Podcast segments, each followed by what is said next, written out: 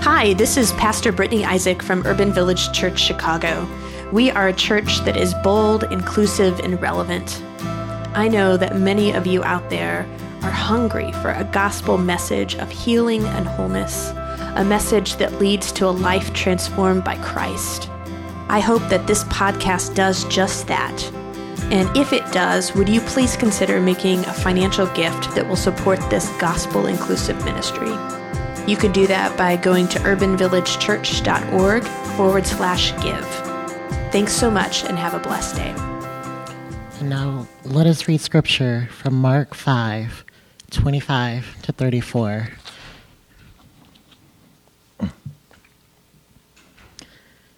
Now there was a woman who had been suffering from hemorrhages for 12 years. She had endured much under many physicians and had spent all that she had, and she was no better, but rather grew worse. She had heard about Jesus and came up behind him in the crowd and touched his cloak. For she said, If I but touch his clothes, I will be made well. Immediately, her hemorrhage stopped, and she felt in her body that she was healed of her disease. Immediately aware that power had gone forth from him, Jesus turned about in the crowd and said, Who touched my clothes? And his, disciples said to him, You see the crowd pressing in on you. How can you say, Who touched me? He looked all around to see who had done it. But the woman, knowing what had happened to her, came in fear and trembling, fell down before him, and told him the truth. He said to her, Daughter, your faith has made you well. Go in peace and be healed of your disease. One? How are y'all? Uh, the first thing I want to say is uh, just a thank you to Cody for being so vulnerable and sharing. Uh, we get to hear stories week after week of um, people who have experienced loss and suffering and it's sadness, and it's just um, it's just a blessing to hear that week after week and to realize that we're not alone in our brokenness. So thank you, Cody, for being vulnerable. I also want to wish everybody that is a mother or has aspired to be a mother or has mothered those around us a happy Mother's Day. Um, and um, yeah, I just want to say that. And finally, uh, will you join me in prayer? God, for the gift of the city that is bustling and teeming with activity. I give you thanks for the gift of the people in this room who long to be connected more closely to you, who long to know how your story unfolds in their story. I give you thanks. And for your holy scriptures that show us who you are and what you desire for us. I give you thanks. May my words today that come from my mouth cast a vision of who you are and what you are calling us to. May they be acceptable and joyful and full of your story. In Jesus' name we pray. Amen. Also, does everybody not love the background? I, I want to start coordinating my outfits with it or something. So, when I was in seminary, uh, one of the premier scholars of disability theology at the time taught at my school. Now, unfortunately, I never had a class with her because uh, the year that I had to take my sociology of religion course, which is what she taught, um, she was on leave for a medical issue. And so I wasn't able to learn from her, but I knew her story. Her name uh, was Dr. Nancy Eiesland, and she was born with a congenital bone condition and with spinal scoliosis. Operations to begin remedying her um, condition started when she was a toddler. And by the time she was 13 years old, she had had um, 11 operations to try to fix this congenital bone defect in her hips. And it was at that point, uh, as a 13 year old, that she realized that she would experience pain in her body for the rest of her life. That that would be a lifelong, constant thing for her pain. During her early childhood, her parents began to take her to a faith healer in hopes that the faith healer could provide a cure to this congenital con- condition. And as a person of faith, I can understand the draw to that.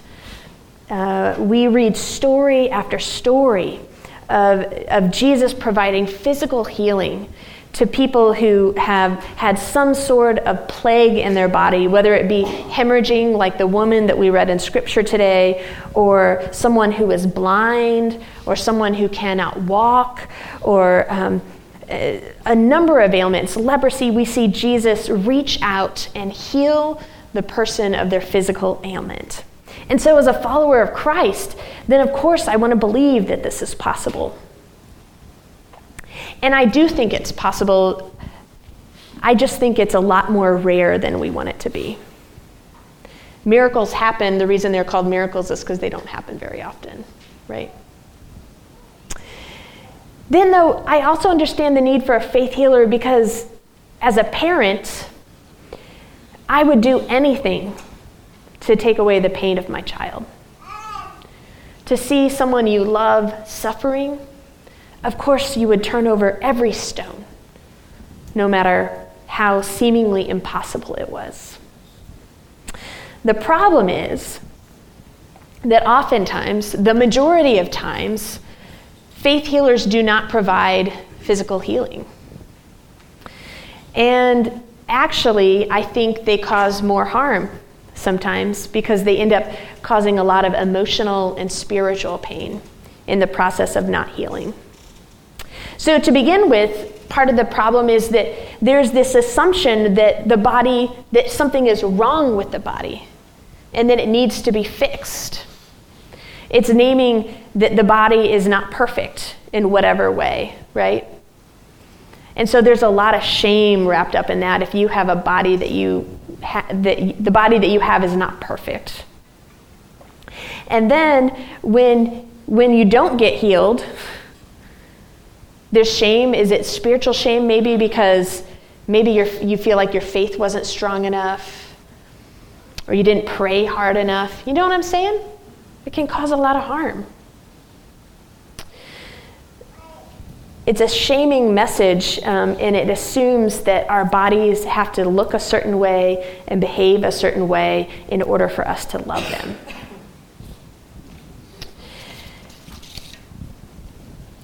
All of this hurt and pain with our bodies, I want to call dis ease.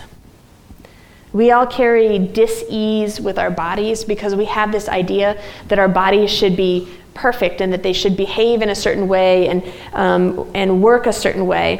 And this perception that we carry around um, is causing harm to us, right? We're suffering from it. We're suffering from the dis-ease. So I just want to name a couple of things about our bodies that we, we think should be. And then I'm going to ask you guys to add in that we should fix if it's not right. Our bodies should be slender, right? But not too slender. Yeah? Our bodies should have a T cell count that is above a thousand. Our bodies, we should never feel depressed or anxious. That's a message we hear. Women should be able to conceive and carry children without a problem. Men should be able to always have an erection. I wanted to make sure there were no children when I said that. I mean, think about all the commercials you hear over that, right? We should be able to walk unaided. There should never be cancer cells in our body. Our skin should be white. What are some other things that we see that we oh, that we, we we connect with our bodies? Things that aren't right, but that we that we like absorb and hold shame. Yeah. Yes. Our body should look a certain way to be labeled as a boy or girl. Or otherwise, or otherwise yeah. The chemicals in my brain should be regulated themselves. The chemicals in my brain should regulate themselves. What else?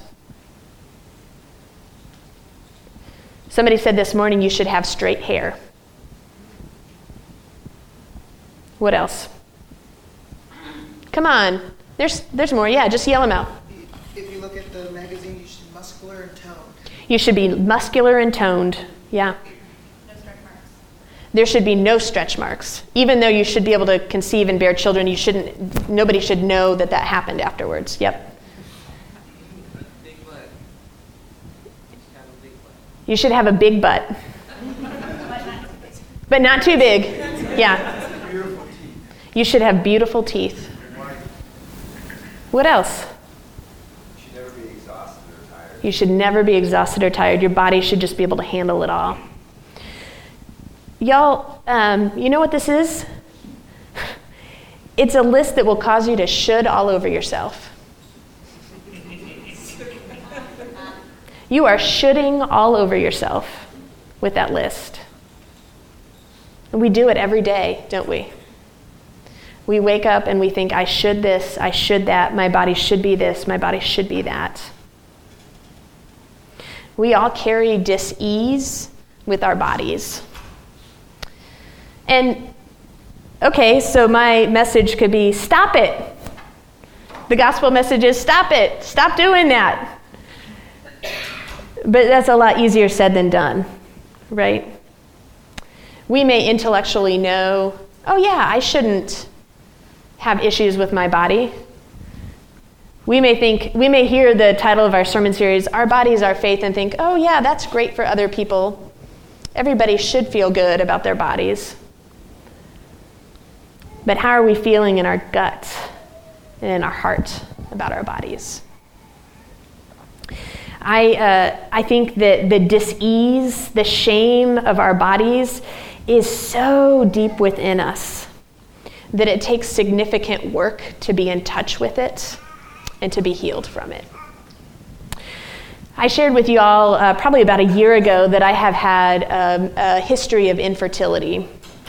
Uh, over the years, I've done six IUI attempts back back a long time ago, and um, in the last couple of years, seven IVF cycles, all of which, well, um, which have mostly resulted in no pregnancy, and a couple of them resulted in a pregnancy that eventually ended in a loss.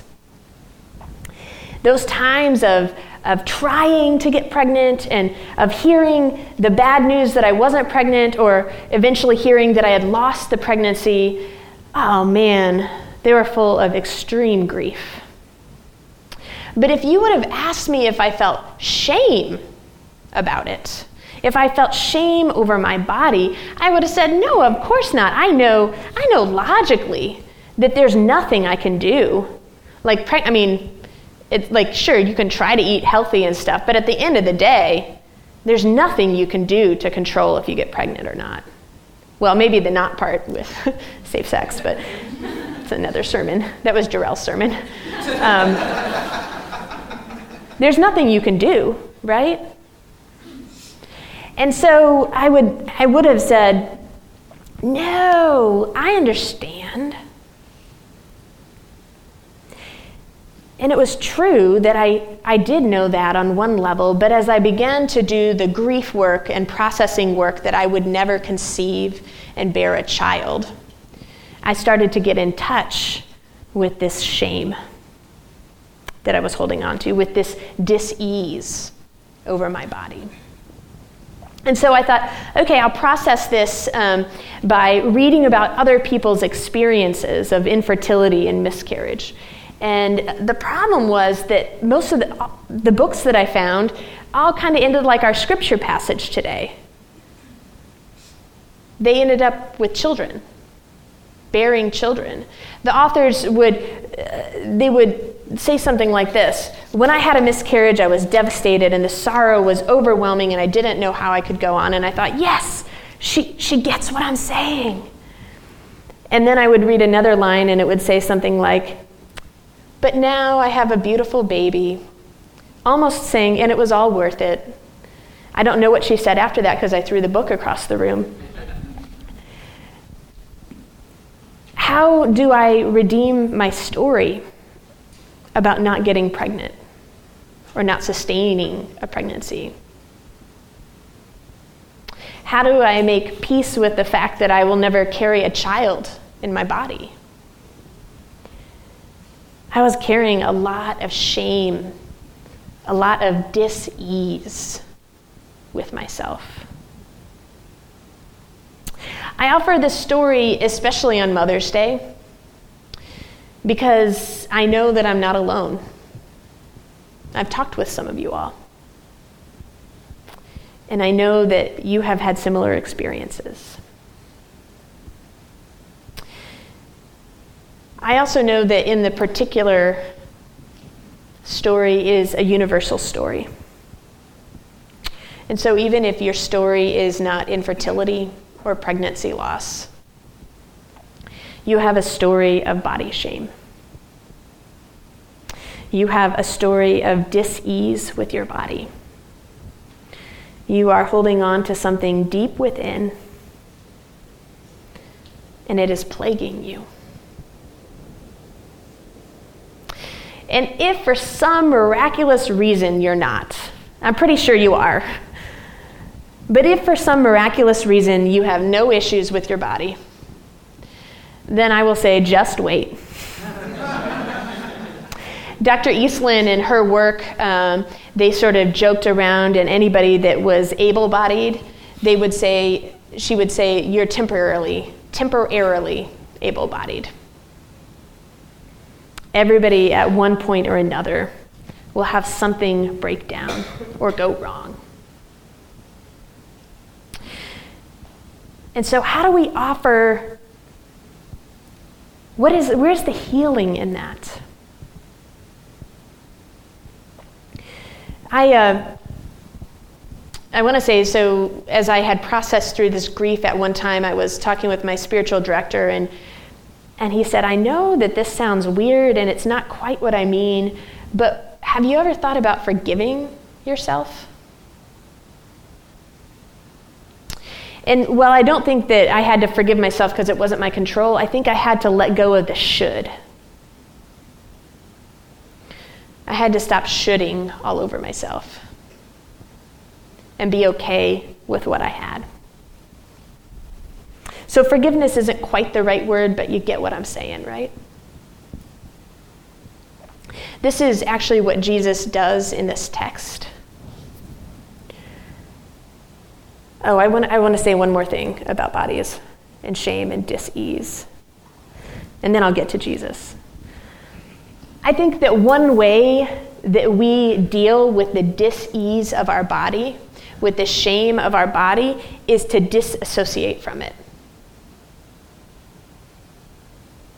To forget, I mean, yeah, like we still bathe and we still have to take care of it, but to kind of neglect it in some way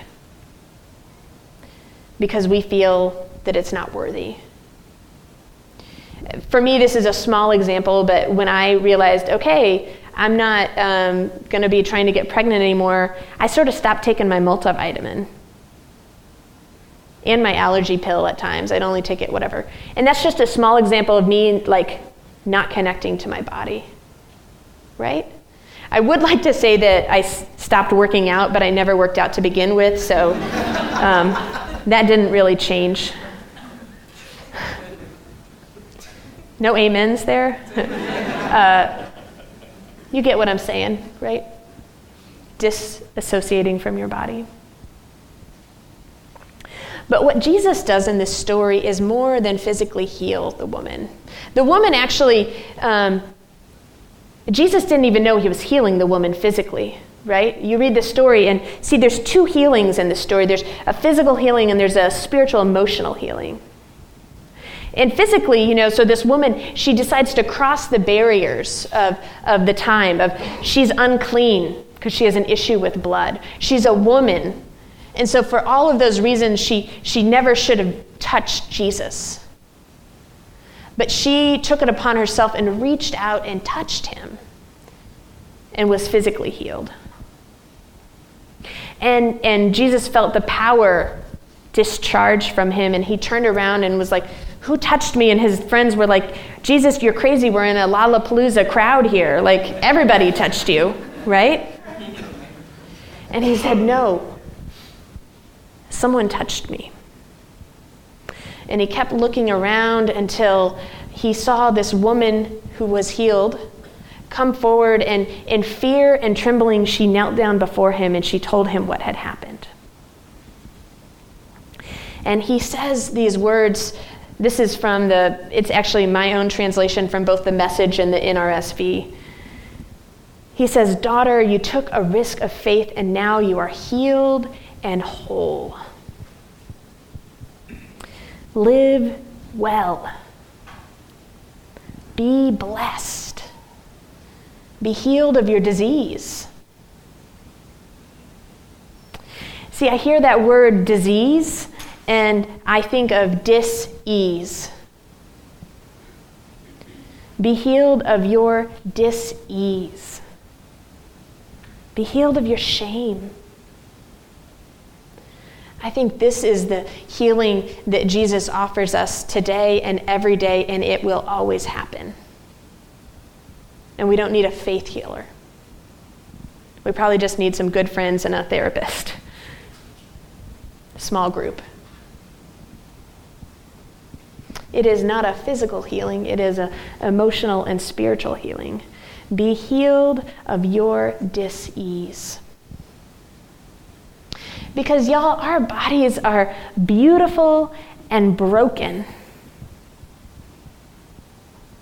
And anything but perfect. But they are gifts from God. We break the bread every week as a reminder that Christ's body was broken too. Cody talked about the wounds in Jesus, the risen Christ. We worship a God who is wounded in the resurrection and does not have any dis-ease with his body, but instead offers it openly.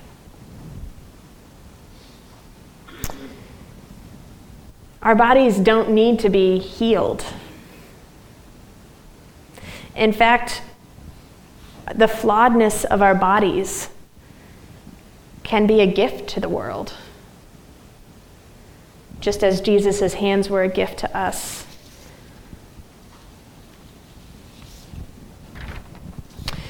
Several years ago, I went to DC and I visited Gallaudet University which is a university that is um, devoted to the education of the deaf and hard of hearing. It's, I think, the only university in the country like that. As we were touring the school, the um, guide showed us this kind of wall of fame of for those who have disabilities, of, of the ways that people with disabilities, people with broken bodies, imperfect bodies, have been gifts to the world and there were a lot of stories that I don't understand and lots of contributions to science and political life that I don't remember. But I do remember this story for some reason, because this isn't like a huge gift to the world, but it's still pretty cool, of the luge, um, the gift of the luge, the blind luge person. You know, that Olympic sport that, like, it goes super fast. Um, just as an aside, I had a friend that went to the Olympics one time and she got tickets to the luge and she said it was like, okay, you know, that was it. So it's not a great, it's not a great um, event to see live. um, but anyway, so this this uh, luger uh, was blind, and they realized uh, that he was able to. Um, he had really fast times, and he was doing something that the sighted lugers were not doing. And so they discovered, well, they knew already sighted lugers would sort of be able to use their vision to, to, to anticipate the curves, you know, and you, I guess you like lean into them and stuff, and um, could see like where the ice was maybe slicker, and you do something with that with your body weight, I don't know. And so uh, this blind luger could not do that but somehow he was anticipating and, and doing things better than the sighted. And they realized it's because he was using auditory clues, the pitch of the ice, the, the, um, he was using all of the other cues, and it ended up he kind of revolutionized how they do the sport. Like now, all lugers use auditory cues to go faster. Isn't that cool? So, this, what society sees as a deficit or brokenness, has become a gift.